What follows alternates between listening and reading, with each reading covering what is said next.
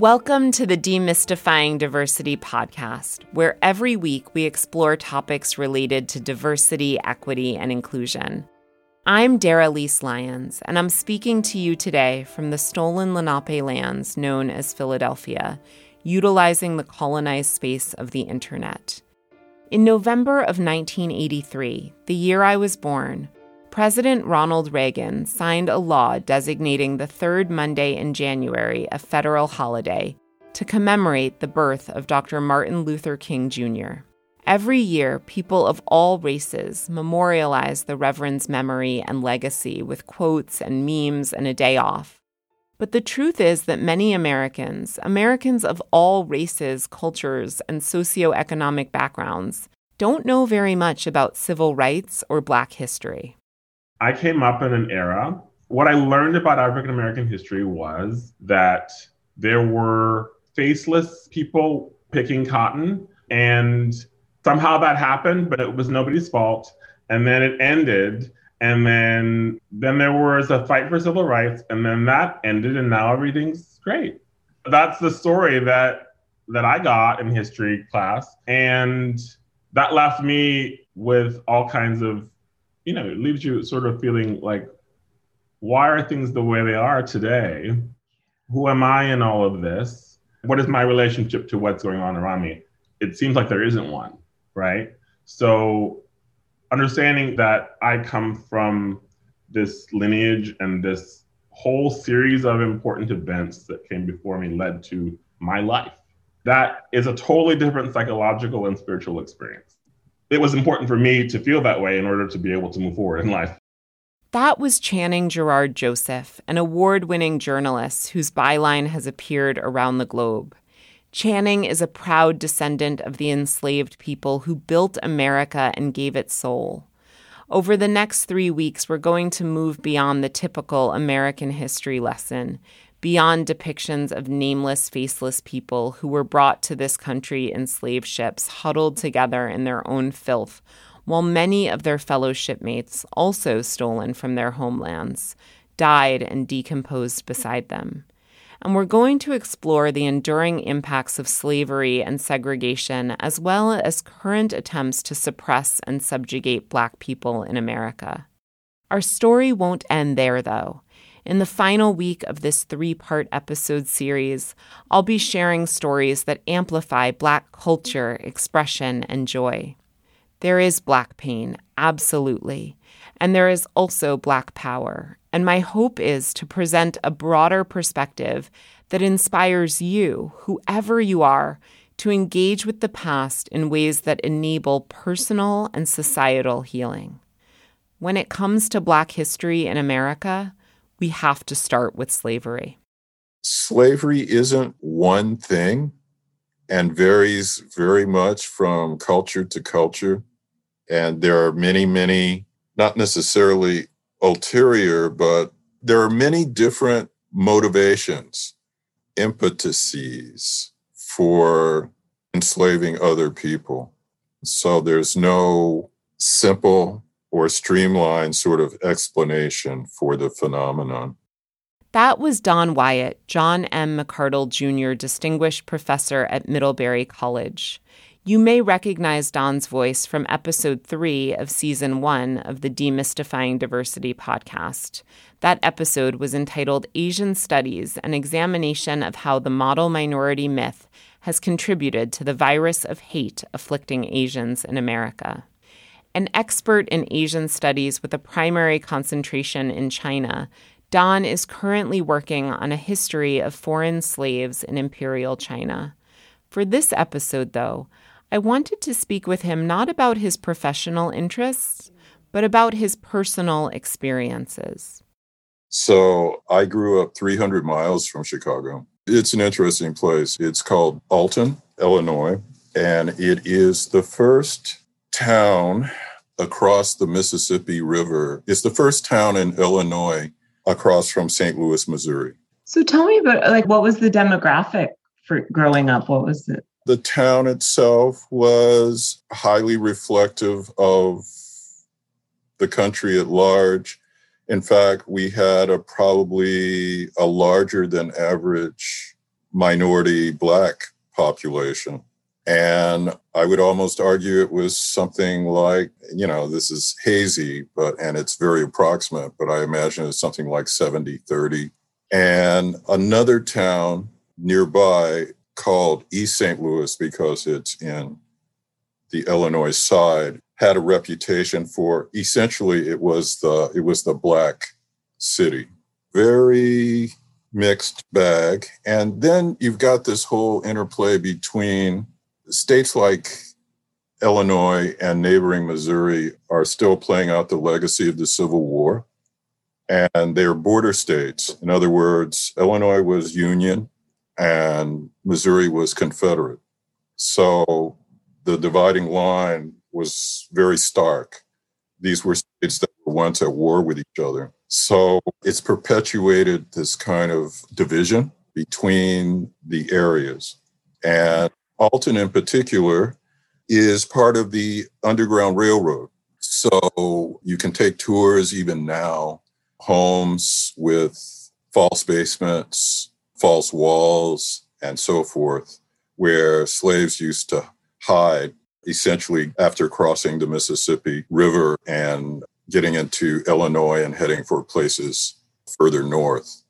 It wasn't that wise to hang out, say, in Alton if you were that close to Missouri. That's a lot of my my history, my legacy.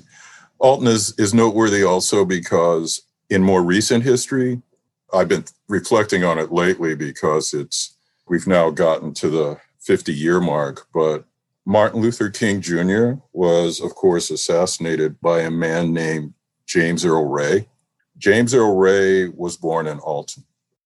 Don told me that growing up in a space rife with racial tension was part of what led him to want to leave Alton for an academic trajectory that would afford him greater freedom and opportunity. He told me that his mother, whose dreams for herself had been restricted due to racism, encouraged him to aspire to and achieve great things. Likewise, Channing spoke about how he draws daily inspiration from his family, those he grew up knowing and those who died long before he was born. There were lots of stories passed on to me because I, generationally, I was born when my, when my mother was very young and her grandparents were still around, so my great-grandparents were still around. So I was able to, until my early twenties, spend time with several of my great-grandparents and ask them to tell me stories from, you know, the Great Depression and and civil rights and, and that sort of thing. So I do have those kinds of things. And, and when I was a student at Oberlin College, I did a lot of theater. And, and I worked with a professor who was really interested in doing African-American theater. And a lot of that raised questions for me about my relationship with African-American culture and, and history. And I realized in, in that whole thing that that I didn't know very much. And I would go back and ask my family questions, and they would tell me those stories that I mentioned about lynchings in town and stories of old New Orleans and the K K K and and things like that. But there were a lot of questions they didn't know the answers to, like what was the name of your grandfather or grandmother, or where did she come from? And so I was unsatisfied, and I, and, um, I just decided to do what I could to try and trace my roots. And in that process, I uncovered a lot of interesting stories, and one of the stories involved an ancestor of mine who I just kept finding his name over and over again in, in slavery records. And I, you know, in the beginning, I thought, this is really interesting that an ancestor of mine is purchasing slaves. And I didn't know how to interpret that. And eventually, after digging through all of the, sorting through all of the, all of the records, it became clear that the reason he's purchasing slaves is because these slaves is because they are his children. And uh, eventually found a record of, of this auction where this ancestor, Narcisse, is the only Black man present at an auction of an estate of one of his white neighbors. And the estate contains cows and horses and and uh, furniture and, and um, enslaved men and women and children. And so among those were his sons. And and when I put that together, it was just so moving. And it made me feel this deep connection to not only African-American history, but the struggle to build America and make it what it is. And, and obviously, we still we still see that struggle is going on now. As a reminder of his roots, on his bookshelf, Channing displays a record from that eighteen forty-three auction at which his fifth great-grandfather purchased the freedom of his three sons. I felt this great sense of pride that my ancestors who faced this enormous challenge, you know, were able to somehow maintain their love for one another and their commitment to family and to save money in an era where it was very difficult to be a free Black person and to make to make money, to get by at all, let alone to save, let alone to save enough to strategically be in a position to, to make sure your children were free. And that's something so beautiful and so inspiring that, you know, how can I complain about what whatever challenges that I face, knowing that that's what keeps me going, thinking about what they've been through and knowing that what I face daily is nothing compared to that. Those who survived slavery, who found enough inner resilience, love, and hope to press on, did what they could to preserve not only family, but culture. Master drummer and percussionist Baba Doc, who passed away not too long after our interview and who will be deeply missed, told me about how our African ancestors fought to retain drum culture despite America's attempts to eradicate it. When enslaved Africans were taken from different places on the west coast of Africa, people who were taken from Western Nigeria, they call it Yoruba land, were taken to Cuba, Trinidad, United States, boom, boom, boom. But the ones who were taken to Cuba were enslaved by the Spanish, and the Spanish were not as harsh as the English because Cuba's a small island, and so the Spanish would bring enslaved Africans who came from the same region or the same tribe. And so certain information was retained, certain things as best they could under the circumstances. Whereas in the United States, colonized or enslaved by the English, they had another kind of outlook on slavery and Africans. This whole thing of three-fifths of a man and an animal and all this old craziness, you know, and the separation of families and people.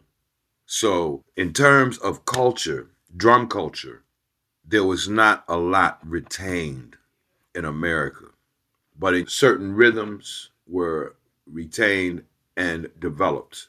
And there are more people here now in America who are worshipers of the Yoruba religion and culture and have maintained all of this drum information and culture. But for African Americans, the drum was banned. It wasn't that popular before, but the drum was banned after the Nat Turner Rebellion. Because Nat Turner told the enslaved Africans, when you hear the drum, that's your signal to rise up. And so when the people heard the drum at some of these plantations, they rose up and they fought back and they killed a lot of white folks. And eventually, that drummer, that Turner Rebellion, they eventually squashed it. After that, they banned the drum because the enslaver felt that there's a language in the drum. And the language is what told these people to rise up and revolt. So we could not have the drum anywhere near these enslaved Africans because it could happen again. They actually scared white folks.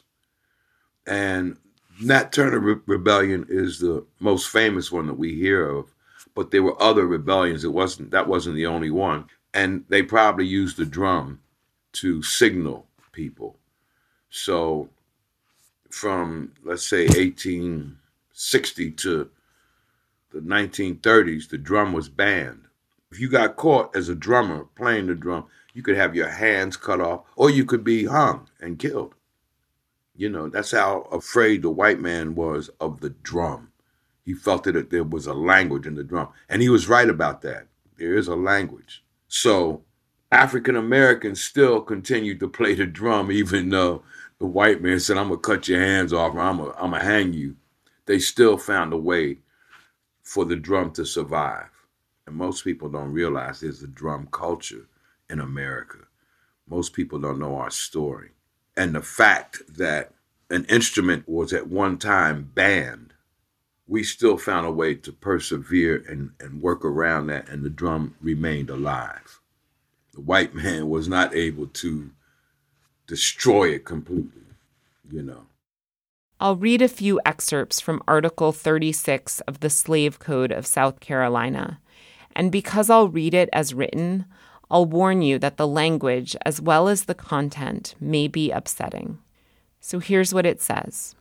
It is absolutely necessary to the safety of this province that all due care be taken to restrain the wanderings and meetings of Negroes and other slaves at all times, and more especially on Saturday nights, Sundays, and other holidays, and their using and carrying wooden swords and other mischievous and dangerous weapons, or using and keeping of drums, horns, or other loud instruments, which may call together or give sign or notice to one another of their wicked designs and purposes, and that all masters, overseers, and others may be enjoined diligently and carefully to prevent the same. And whatsoever master, owner, or overseer shall permit or suffer his or their Negro or other slave or slaves at any time hereafter to beat drums, blow horns, or use any other loud instruments, or whosoever shall suffer and countenance any public meeting or feastings of strange Negroes or slaves in their plantations, shall forfeit ten pounds current money for every such offense upon conviction or proof as aforesaid, provided an information or other suit be commenced within one month after forfeiture thereof for the same. So that's what it said. And rather than focusing on the brutality of white supremacy, I'd like to focus on how incredible it was that enslaved Africans held on to the culture and language of the drum, then shared it with future generations so that language wouldn't be lost. That's something else that doesn't come across in the disembodied, sanitized version of history. The ingenuity and potentiality and diversity of Black experiences throughout American history, including queer Black history in America. Prior to the eighteen sixty-three Emancipation Proclamation, in eighteen sixty-two, in Washington, D C, Lincoln declared that Washington would be a safe space for enslaved people, essentially. So if you if you made it to Washington, you'd be free, and with the protection of federal troops. And so tons of Black people swarmed to the Capitol to claim their freedom. And Washington developed this reputation as a place where exciting things can happen and possibilities exist, right? And post-war, when you realize something that had oppressed you your whole life, slavery, the institution of slavery, suddenly comes to an end, you start wondering, oh my God, what other cool things might happen in life, right? There was a moment where we were really excited about exploring the possibility of freedom. We were running for office, we were getting elected, we were getting education, some of us, if we were lucky. We were taking on leadership roles, we were activists. And so life seemed full of possibilities in a way that it hadn't for a very long time. Black people, including Black queer people, right? So in Washington, D C, in this context of a relatively big city, capital city, a center of power in America, where there are people who are excited to explore their freedom, who never before had the opportunity on the plantation, suddenly you think, oh, there are people who are experiencing the same emotions, attractions, and questions about their identity that I'm experiencing. So, you know, if you can imagine experiencing all that hardship, getting to Washington, meeting people who we would now identify as queer, and that's exciting. And the first thought that they had at a time prior to social media, prior to radio, prior to television, how do we have a good time? We get together and have a party. They love to do masquerades. We get together and get dressed up with my, with all my new queer friends.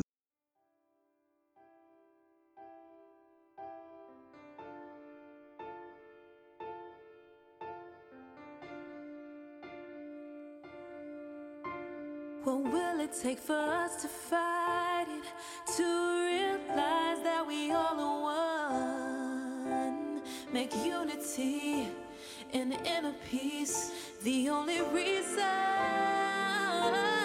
'Cause we need better, need so much better.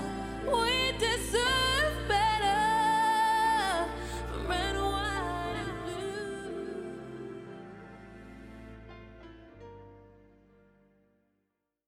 The more we engage with the past in meaningful personal ways, the more we can see ourselves reflected in it. My obsession with my family history and genealogy led me to wondering, where would I fit on this family tree that I'm building? As a queer person, where would I go? Where would, or would the other queer people in history go? Because a family tree is really a record of heterosexual behavior. In the course of his research, Channing happened upon the story of William Dorsey Swan, a man born into slavery who became the world's first self-described drag queen.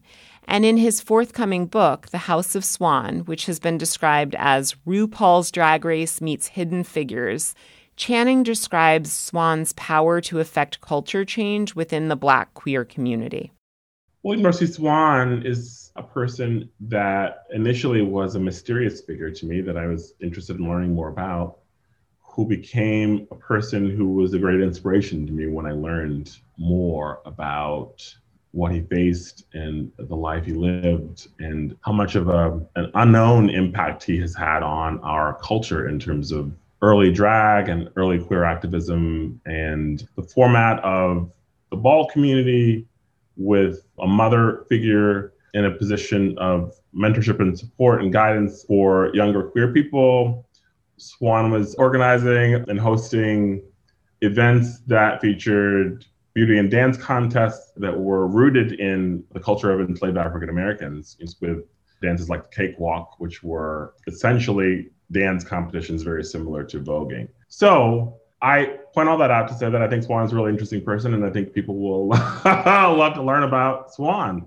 And he's a great vehicle through which to tell the story of early queer, you know, America, to tell the story of Black queer people and our ancestors, to, to showcase the fact that we've always been here and we've always been doing stuff and always finding a way to, to survive and find joy in life.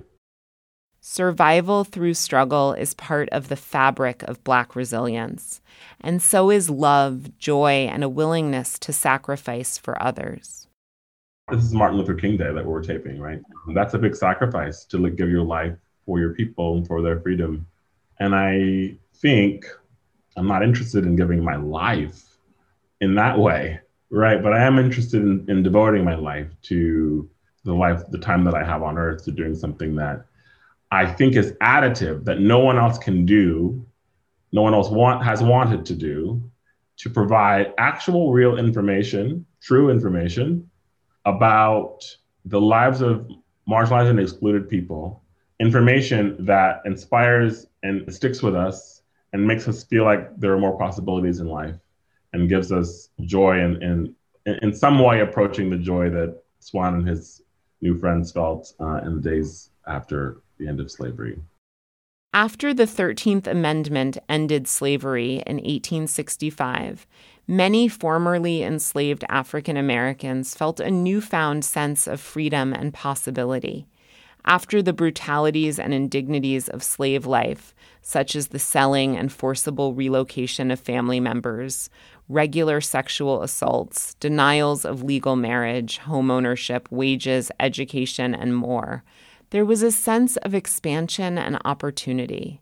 And yet most Black Americans lived in desperate poverty. And African Americans still weren't considered citizens for another three years, and Black men weren't allowed to vote for five years after slavery was made illegal.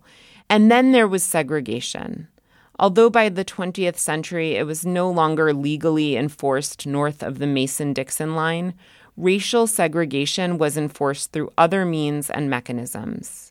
Here is Walter Johnson, a former computer programmer, systems engineer, and technical instructor who spent two years serving in the United States Army.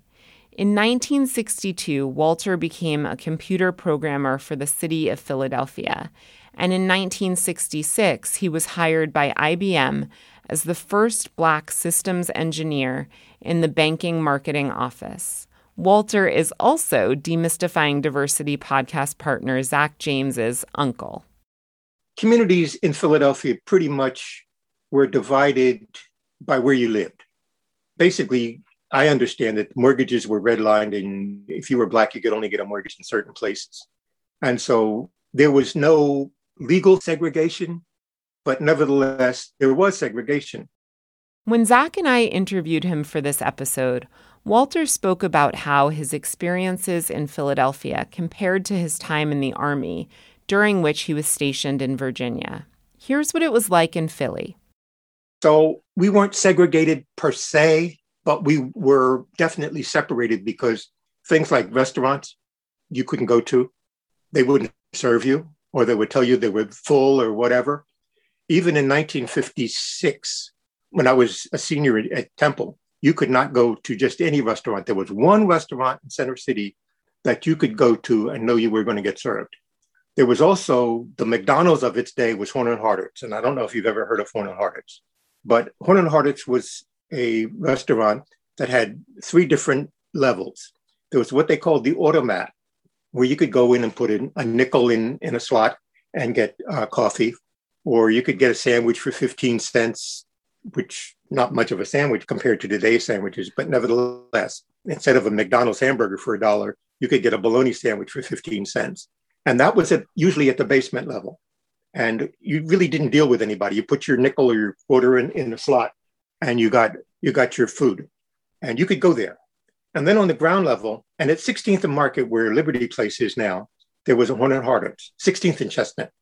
Uh, there was a, a Horn and Harditz. So on the basement level, there was the automat. On the first floor, there was a cafeteria, and you would go through the line with your tray and get whatever food you wanted, and you could go there. The second floor had a restaurant with waitress service, and you could go in, but they would ignore you. In Philadelphia, Walter experienced both racial separation and cross-racial, interracial interaction. I can remember being part of an organization called Fellowship House in high school, and the, the white kids would go into Horn and Harditz on the second floor, order lots of food, and then they would wave at the window, and the black kids would go in and join them, and the waitress would never come back. So we would eat for nothing, and we would just leave after after a while. Virginia was different. The law basically was that any owner of a business could refuse admission to anybody. So there was a pizza place in a little town called Phoebus, which was on the peninsula below Hampton, that wouldn't let black people into the pizza place. You couldn't even come in the front door. You had to go through an alley, round to the back, and there was a window, and you could order pizza. And it was the best pizza place in town. And admittedly, the pizza was better. There was also a black nightclub out in the woods that had jazz on Friday and Saturday nights. And it was black-owned, and the owner would let white people in, but only if they were with somebody black. And the county was a dry county, meaning that they couldn't sell liquor by the glass at a club, but you could take your own bottle and they would serve it to you, and they would charge you for the ice and the mixers. So we would go there, and, and I was in a band. I was in an army band after I got out of basic training. So the band members would go to this nightclub to listen to the jazz, and the white guys would go with, with the black guys. And there was a few guys I would go with, and they would get in because I was with them. And uh, one night coming back from the, uh, now I have to add that I had a bottle of Old Grandad bourbon that stayed at the bar. It had my name on it with a sticker that Specialist Walter Johnson's bottle of Old Grandad. One night coming back from the club, the guys wanted to get some pizza before we went back to the post. And the pizza guy wouldn't let us in the front door. He wouldn't let me in the front door, the white guy. He said, well, we'll get pizza for you. And I said, no, this guy doesn't want us to go in the front door, then we don't buy pizza here. We get pizza from the other place. And they said, no, no, no, no, it's not as good. I said, yeah, but, you know, I'm not going to patronize these guys. No, but we want to get pizza. I said, tell you what, you get pizza here, buy from this guy. You can't go to the club with me. They go, oh, okay. So we went to the other pizza place. And I said, from now on, anybody that buys pizza from this place cannot go to the club with me. About a week later, I see one of the trumpet players in the pizza place. And I just looked. I didn't say anything to him. And a couple of weeks later, we're going to go to the club again. And he wants to go. And I said, no, you can't go because you're in the pizza place. He said, but you know, my wife, she, I said, I don't care. You bought pizza from that guy. You cannot go with me. Well, we'll see about this. You know, we'll get a fair one on if you don't want to. I said, okay. I go back into the barracks on Friday. And there's a bunch of guys there I don't know. I said, what's going on? We came to see the fight. I said, a fight? Who's fighting? Some guy named Johnson about some nightclub. I said, well, that's me. I guess I better get into my fatigues. Well, Ralph, who was the trumpet player, never showed up. But the word was out that we were going to fight because of this nightclub. So now everybody wants to know what the nightclub is about. A couple of weeks later, I go back to the bar with some of the guys and I ask for my bottle of bourbon. And the guy brings out a brand new bottle of bourbon, puts it on the counter. And I said, that's not my bottle. He says, well, it's got your name on it. I said, yeah, but I only had maybe three fingers left in my bottle, maybe four or five drinks, the most. I said, that's a full bottle. He says, wait a minute. He looks at it, and there's a, another piece of paper stuck to the back. And he leaves, puts a bar.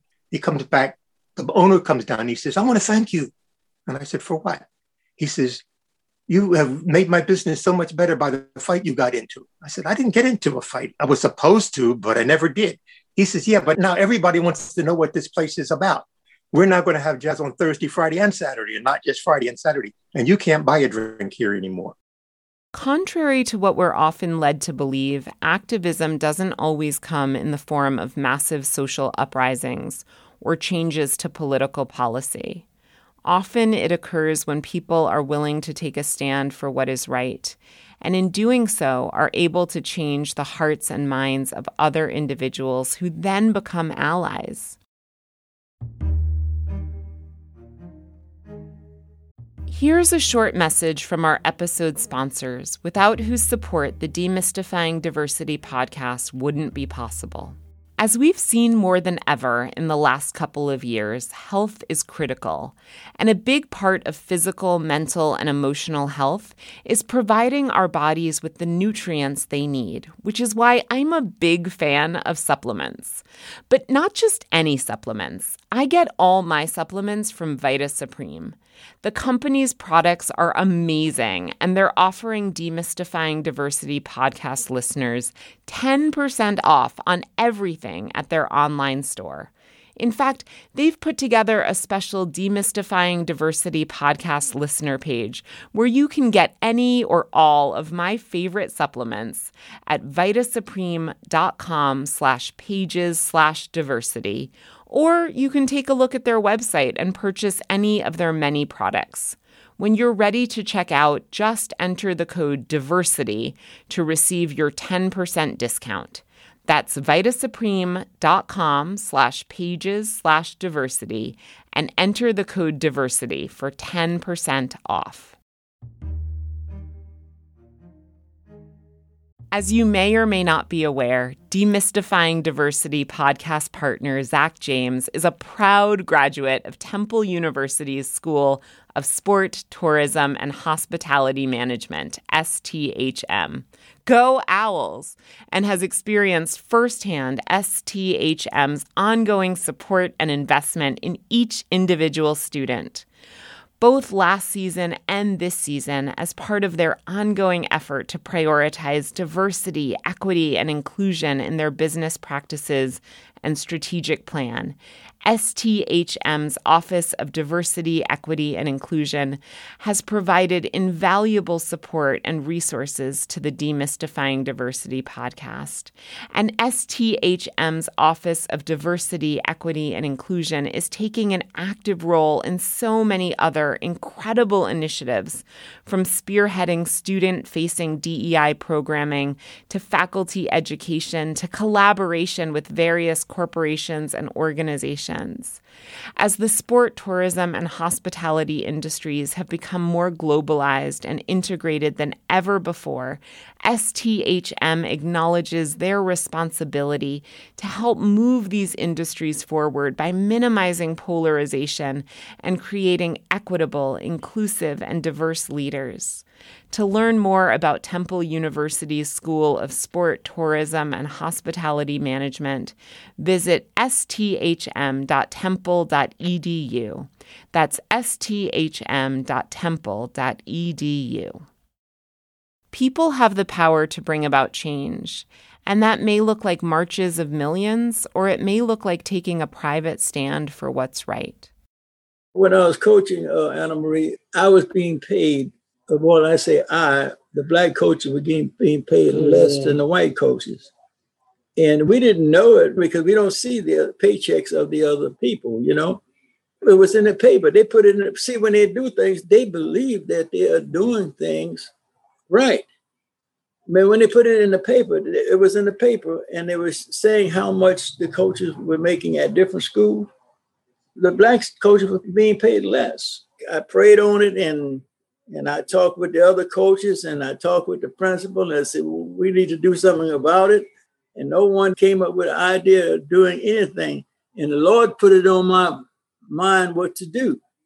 The president of the school board owned a furniture store. You know, so I went to his furniture store, and I told him, I said, I, you know, so I pointed out some of the things that I'd like to buy out of his store so he can deliver to my family, to my house.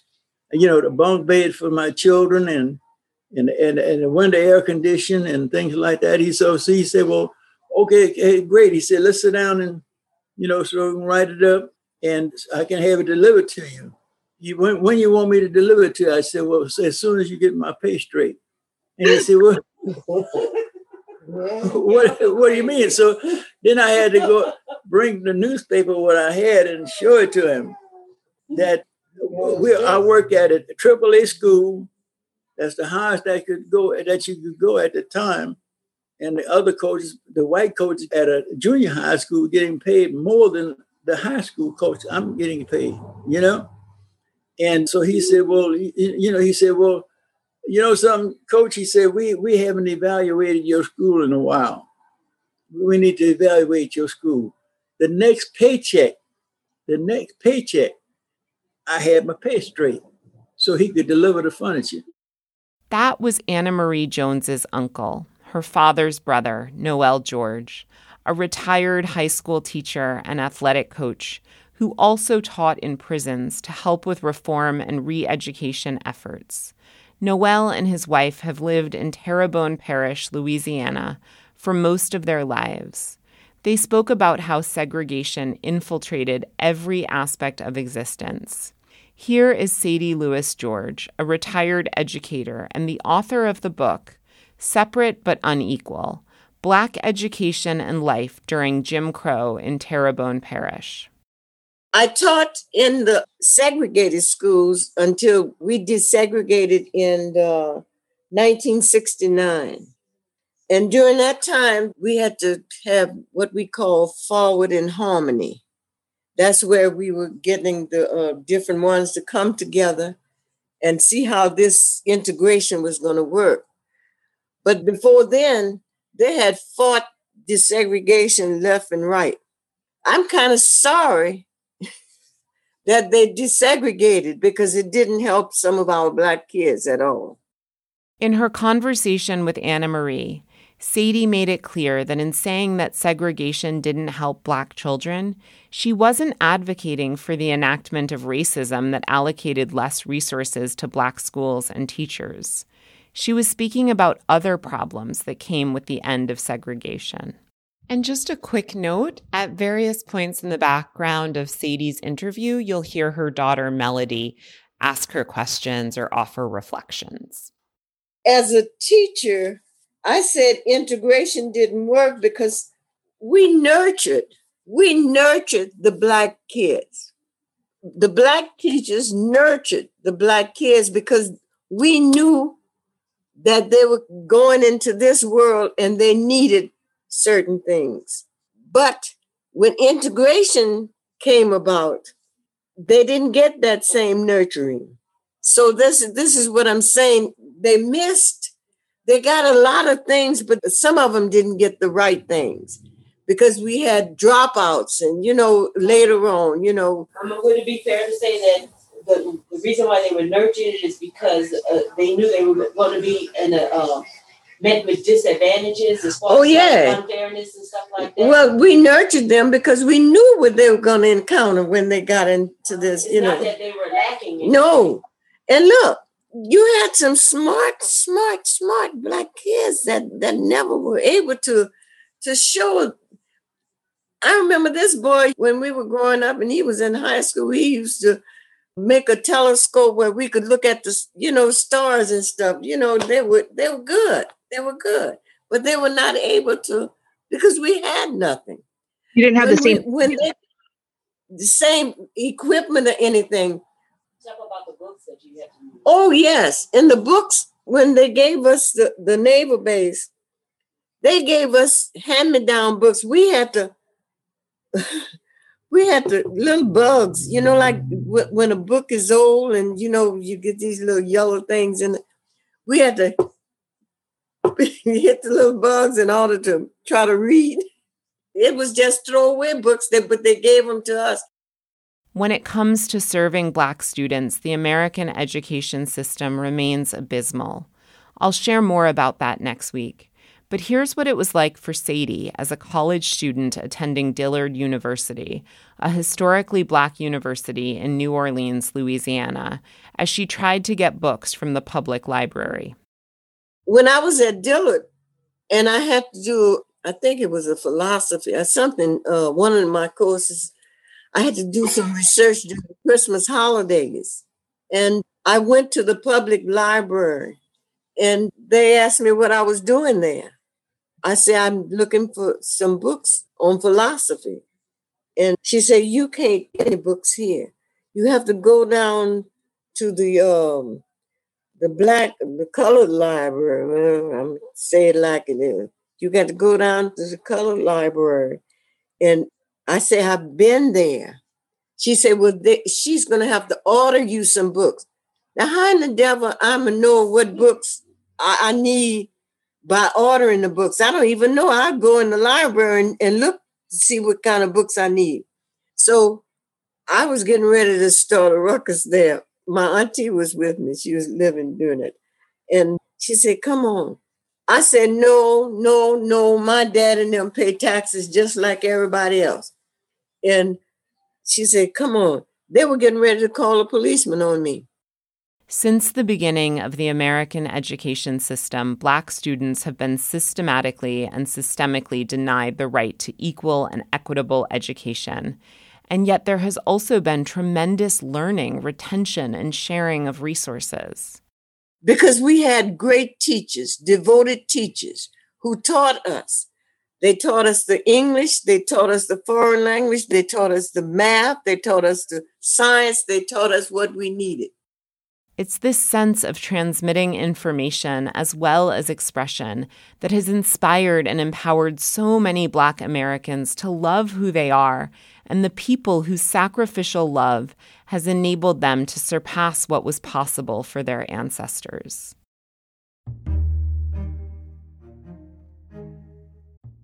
Hi, Zach James here, partner and marketing manager of the Demystifying Diversity podcast. And I wanted to share with you, our valued listeners, some of the awesome things we're doing in the D E I space. Myself, Dara Lise, and the whole Demystifying Diversity team are facilitating corporate trainings, constructive conversations, workshops, one-on-one coaching sessions, and so much more. To find out how you can work with us, whether you're an individual or representing a corporation, school, or any other organization, head over to demystifying diversity podcast dot com backslash services to fill out our D E I survey. Dara Lise is a D E I subject matter expert, having interviewed over two hundred people, having become a TEDx speaker, as well as the author of Demystifying Diversity, Embracing Our Shared Humanity. Together, we can help you uplevel your D E I skills to improve your profitability, productivity, and interpersonal relationships. So, Connect with us at demystifying diversity podcast dot com backslash services and get yourself a copy of Dara Lise's book, Demystifying Diversity, Embracing Our Shared Humanity. And uh, don't forget, buy the workbook too. Happy learning. Baba Doc described growing up in a largely segregated neighborhood and being inspired by his early exposure to Black music, celebration, beauty, and culture. Well, my mother said that when she was carrying me in the womb, that she always focused on the, the drummer in a jazz band.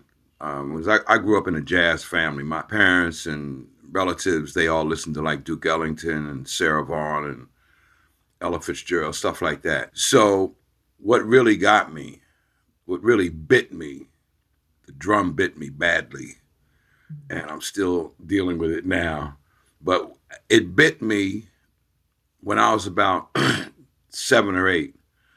And in my neighborhood, there was a parade that came through my neighborhood every year, and it was spearheaded by an organization called the uh, the Elks. He was referring to the Improved Benevolent Protective Order of Elks of the World, an African-American fraternal order that formed after the original Elks refused to accept Black members. And I believe the Elks were African-American servicemen who formed sort of like an organization after they got out of the war. So there were Elks in Philly and Chester, Pennsylvania, and I think Newark, New Jersey, and even New York. And so every year, all of these different Elk homes would get together and have a big parade. And so on my street, we would sit on the porch and wait for the parade. And the parade would come from maybe three or four blocks up the street. And I could hear very faintly in the distance, boom, boom, boom. I barely hear that. But it's getting closer. Boom, boom, it's louder, it's getting louder, and, and people are excited, you know, and the women are looking, everybody's looking up the street because it's coming, and now it's a block away, and you can hear, you know, the drummers drumming, and now it's coming down my block, and I can feel it. Boom, boom, in my stomach, and, uh, people are on the porch waving, and it, the excitement is in the air because these, you know, the big tall guy is stepping with the baton, and servicemen are, are walking in step, you know, and, and drum and bugle corps. And, oh man, and the and the queen of the city is in the car, you know, the convertible, and and it passes right by my my house, and now it's just like. Boom, jaback, jaboom, jaback, jaboom, jaback, jaboom. And then it's it's going away. And it's getting softer and softer until it fades into the distance. That's how I got started. I got bit by that drum. Because well, I didn't I, choose it, it chose me. Yeah. Oh, I love that. You said the queen of the city. Who was that? I don't know. I just called her the queen because, you know, there was always maybe three or four convertibles that had some women sitting on the back waving. I don't even know who those folks were.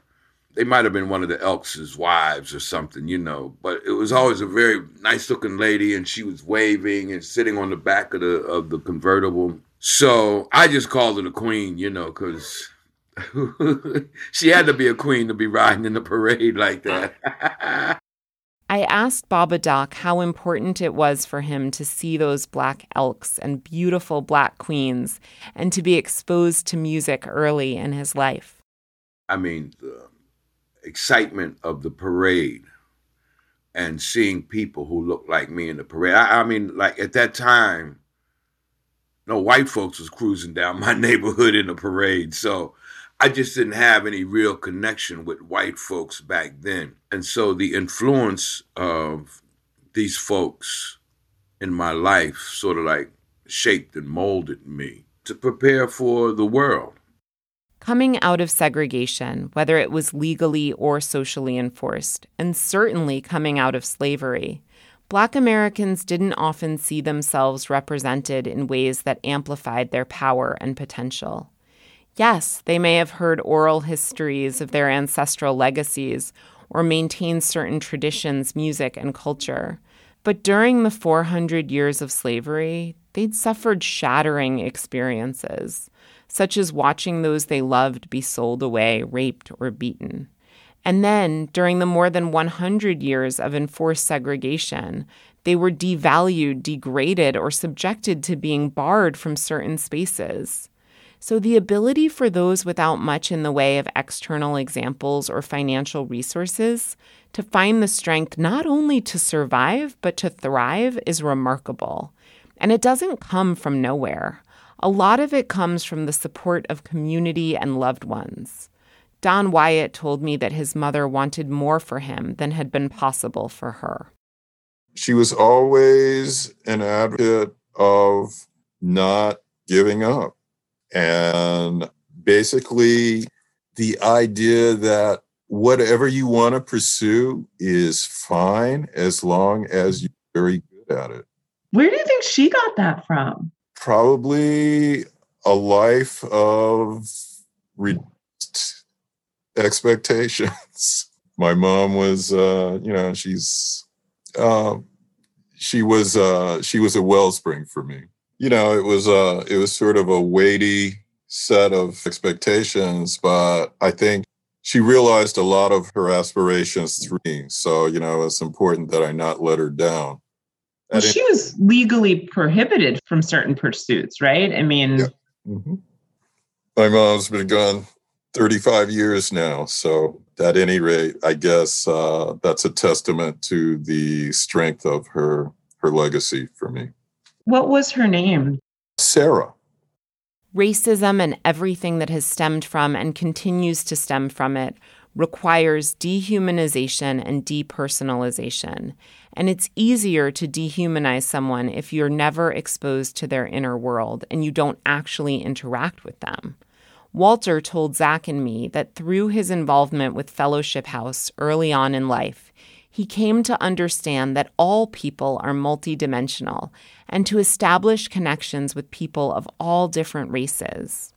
Fellowship House was an interracial organization that believed that everybody could get along together. It was founded by Elaine Brown, who was Fellowship House Choir's director at the time. But that organization did a lot of things to try to get people to get along, including things like, I think I read that you live in Mount Airy. I do, yes, yes. And, and Mount Airy is probably one of the most integrated communities in the country. And part of that is because of Fellowship House, because the real estate agents used to do what they called blockbusting. They would go into an, a neighborhood and sell a house to a Black person, and then go and tell all the neighbors, and there's a Black people moving into your neighborhood. It's time for you to, to sell and get out. They would buy the house cheap and then sell it to Black people for a lot more. And that's how they were making money. Well, one of the things that Fellowship House would do was take an integrated group and visit all the people in that block, including the people who had bought the house, and say, these are nice people. And this is what the real estate is trying to do. Don't fall for it. You know, stay here. And at some point, maybe you want to sell your house. But if you do, you're going to get the profit from it, not this real estate agent that's trying to, to make things bad. In our conversation with Walter, Zach asked a powerful question. And I think we were both surprised by his uncle's answer. How did some of the major moments that happened, and maybe looking specifically towards the civil rights movement, actually impact you in your day-to-day, or how did you respond to it? Any of Martin Luther King's speeches and, you know, the walk across Pettus Bridge and anything in that time frame that shaped America and how Black people are treated in this country, how did that impact you in the moment living through those experiences? You know, I went through stress when Martin Luther King died and and also when Kennedy died. When I came home, my wife and, and kids were all crying in the living room the day that Kennedy died. And I turned off the T V set, took them all out to dinner. They were all sitting there crying. Nobody had fixed dinner or anything. But there are times now that I just won't watch things. some of the nonsense that I went through off post in the Army, where you, you just don't want to deal with some of the nonsense. What about like over, George George Floyd this summer? You know, one of the things that I can't, you know, I, I can get mad with individuals, and I've seen enough that some of the, like Zach's, is these major things, they're little things that'll make more of an impact on me than anybody else. It's the individual interactions that most impact us. Next week, you'll hear from a number of Black individuals, including some of those on this episode, about how individual interactions and cultural influences have both caused them pain and supported them in finding purpose. One of those you'll hear from is Kwasi Asar, author of No Sir, How to Break the Chains That Bind Your Spirit. Kwasi is an expert in workplace spirituality and other topics related to human dynamics in organizations. He specializes in empowering individuals to transcend undesirable, dysfunctional, and harmful conditioning by cultivating spiritual competencies that are designed to increase mental, physical, and spiritual well-being. And he'll share about how he's moved through his own childhood traumas and ancestral pain to find spiritual sustenance and strength. But I think it's important to let him share some of his experiences here, because they tie directly to the ancestral legacy of subjugation and efforts to move beyond pain into an unshakable sense of self. For Kwasi, part of establishing his authentic identity has meant moving from his given name into a name that more accurately represents who he is.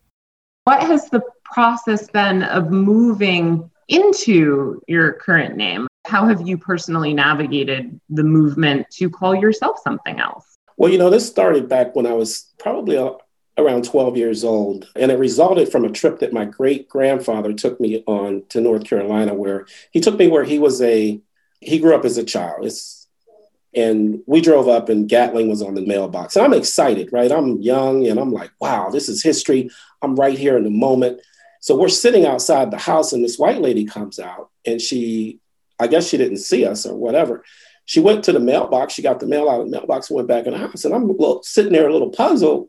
Like, if this is like where your father, this is where you grew up and there's your name is on the mailbox, why is this white lady coming out of the house and getting the mail? And so he began to tell me the story about how his father's father was a sharecropper and how he ran away from that place when he was a young child, came up north to find a better life.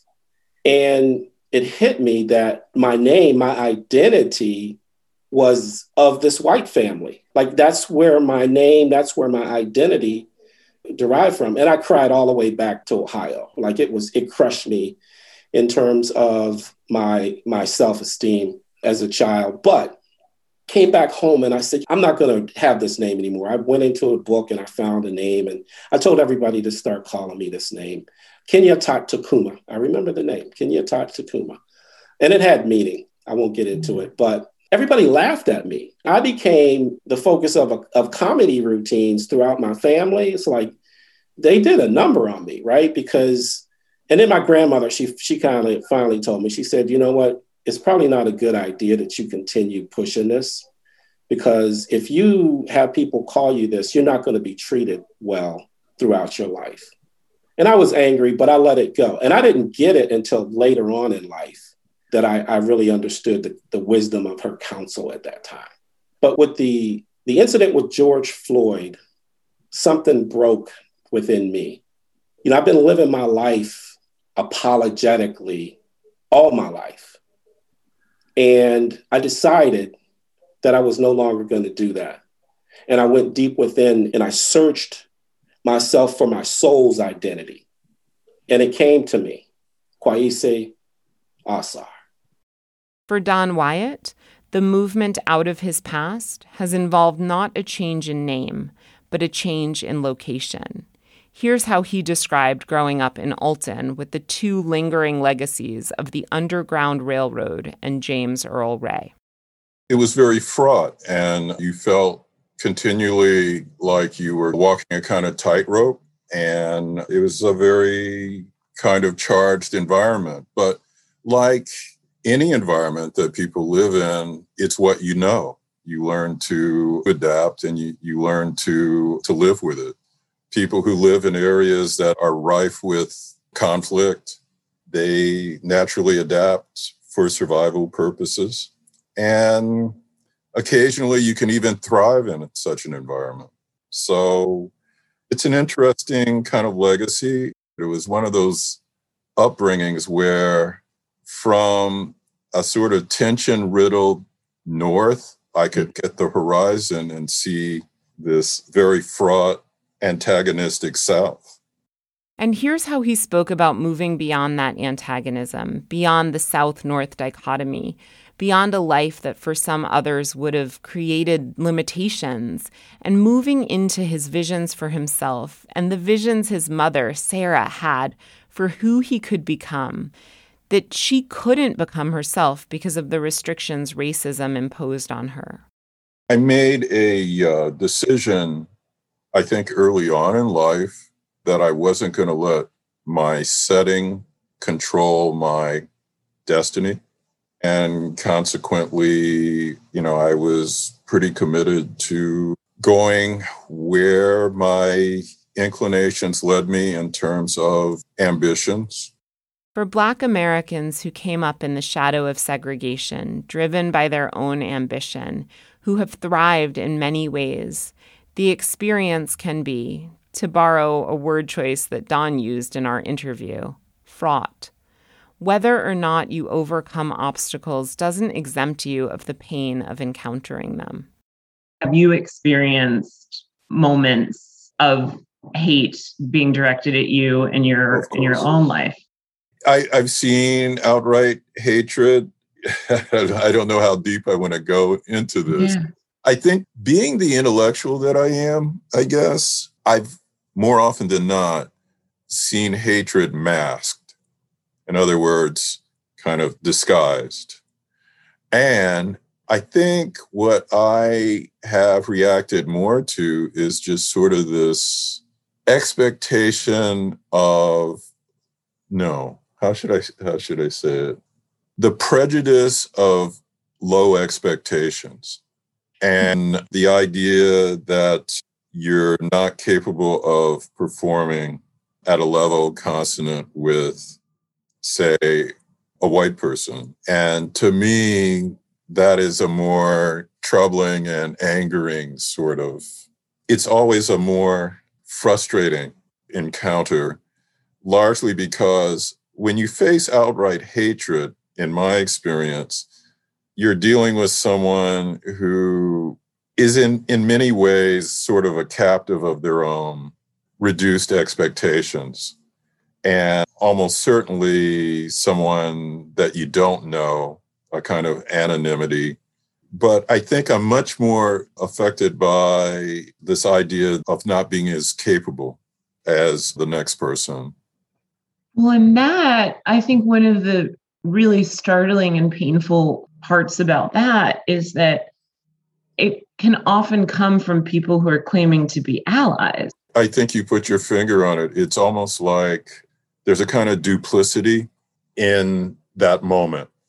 So I developed a lot of strategies for confronting that. And I try to do it in a way that is enlightening even for the person who is the perpetrator.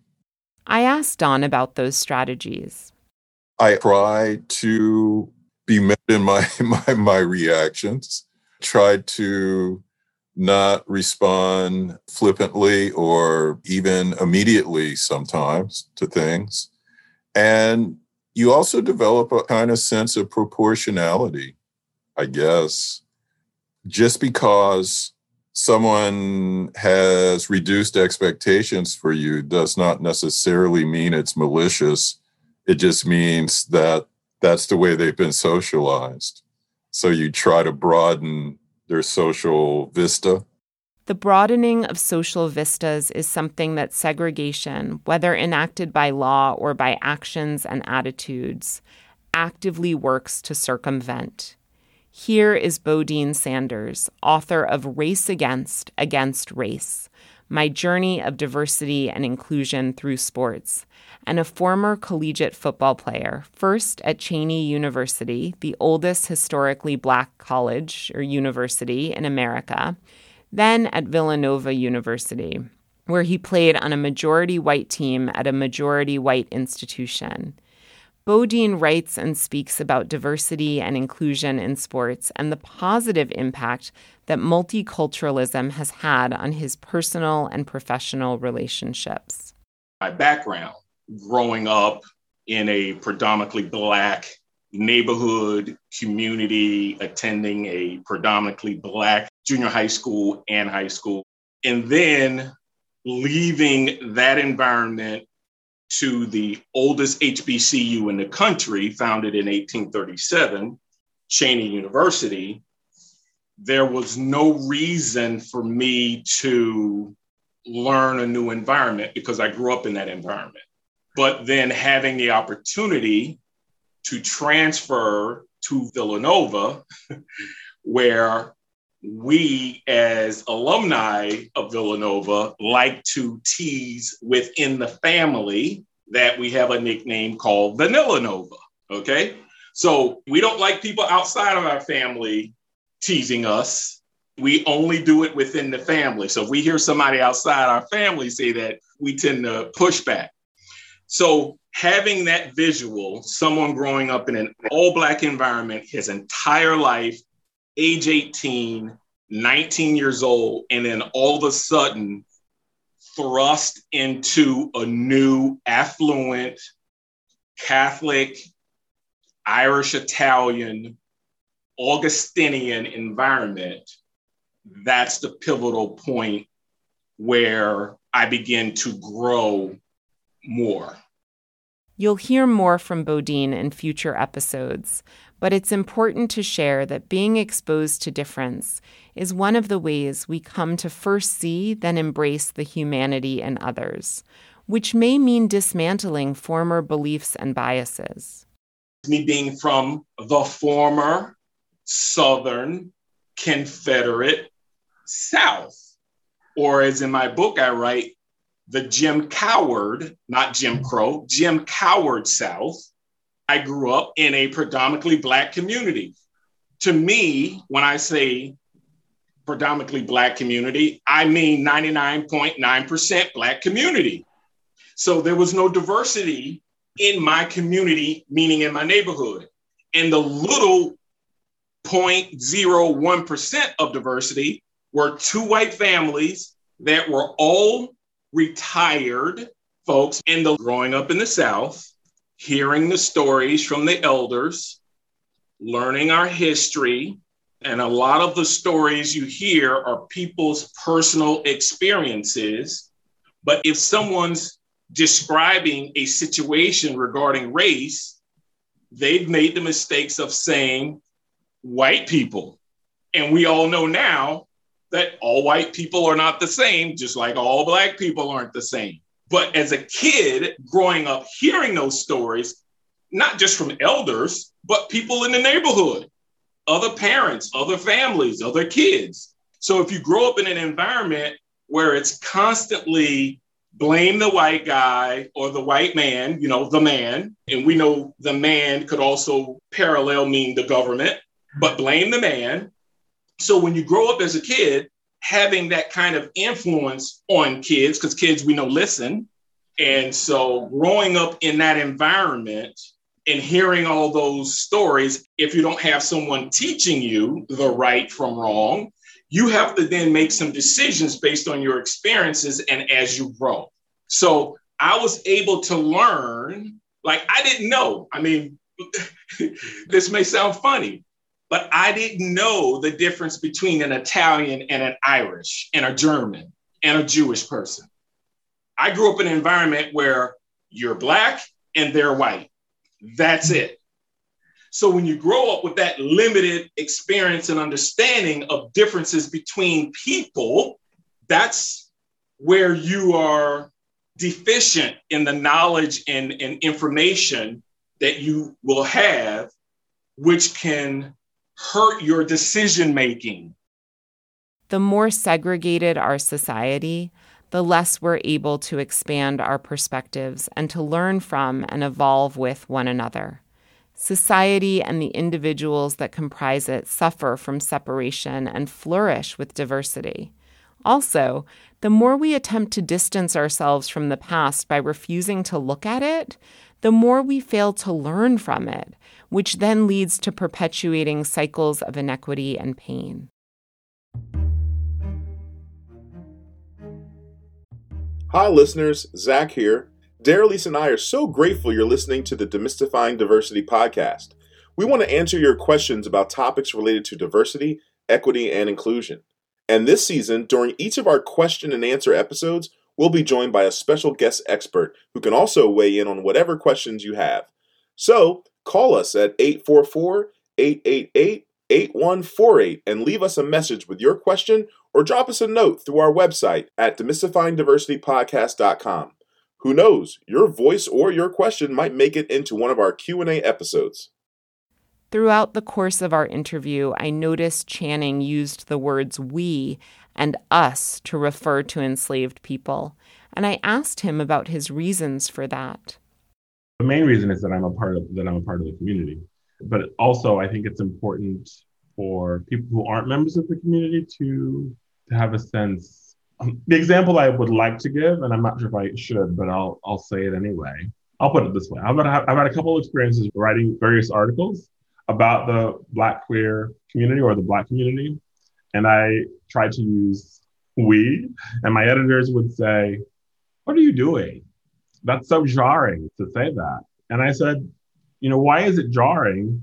This is how I want people to experience reading. I wanted people to experience reading about these events as if they were there, as if they were in the midst of it. Even if they're not part of our community, they can they can imagine being part of the community. I think saying something like, Black people were put on stinking slave ships for months in the journey to America is one thing, but to say we were put on stinking slave ships in the journey to America feels totally different. Yeah. So I just want I want that sense of intimacy to come across sometimes. I, I think it's important for us to really reevaluate this commitment to neutrality and objectivity.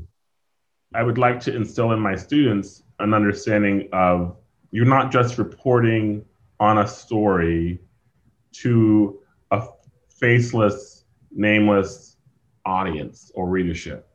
They're real people. They need the information, and not getting it has a material effect on their lives. Whatever community you're in, it matters. Authentic stories matter. Stories of struggle and survival, of pain and of joy. What I want to say is that, yes, our lives, the lives of people in our community, have been hard and are still hard.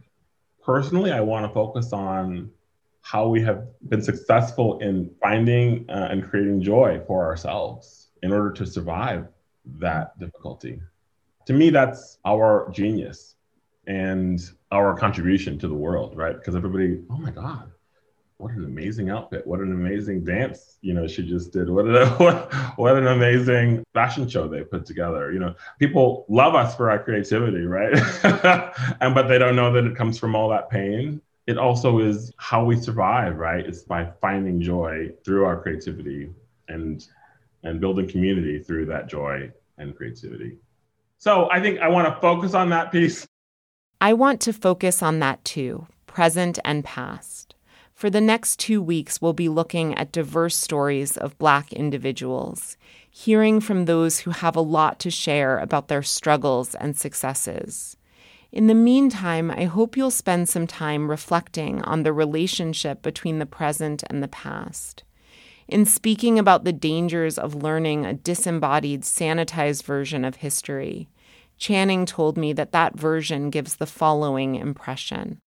So nothing you do matters, and the bad things that happen happen for no reason because there's not a prior set of circumstances that led to it. I think bad things happen. I don't know. Just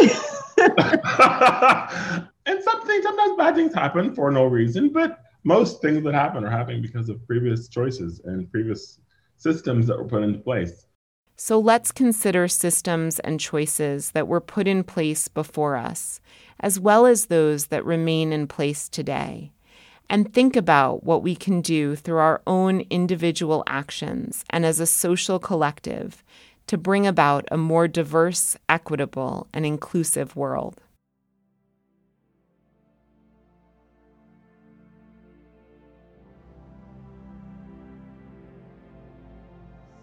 It could be you, it could be me, what can we do to keep the peace?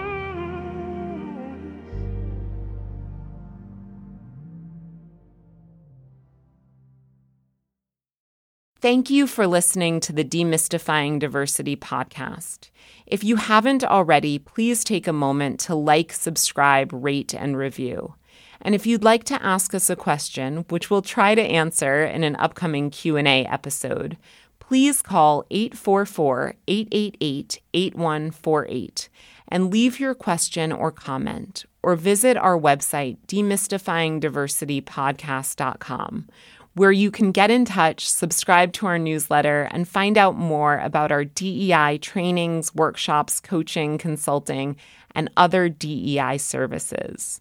A sincere thank you to those who so graciously lent their voices to this episode: Channing Gerard Joseph, Don Wyatt, Baba Doc, Sadie Lewis George, Noel George, Kwasi Asar, and Bodine Sanders. And thank you to our episode sponsors, Vita Supreme and Temple University's School of Sport, Tourism, and Hospitality Management. Every episode of the Demystifying Diversity podcast is written, reported, and produced by me, Dara Lise Lyons, with the invaluable assistance of Zach James, co-collaborator and marketing manager, Paul Kondo, assistant producer and editor, Jimmy Goodman of Leopard Studios, who provided additional audio recording, Stuart Krantz, production and development assistant, and Sunny Taylor, content editor and creative collaborator. This episode includes reporting by Anna Marie Jones. The music you heard is Better by Brittany Monet. If you'd like to explore these topics outside of the podcast, pick up a copy of Demystifying Diversity, Embracing Our Shared Humanity. Join us next week, and in the meantime, let's keep trying to make this a better, more inclusive world.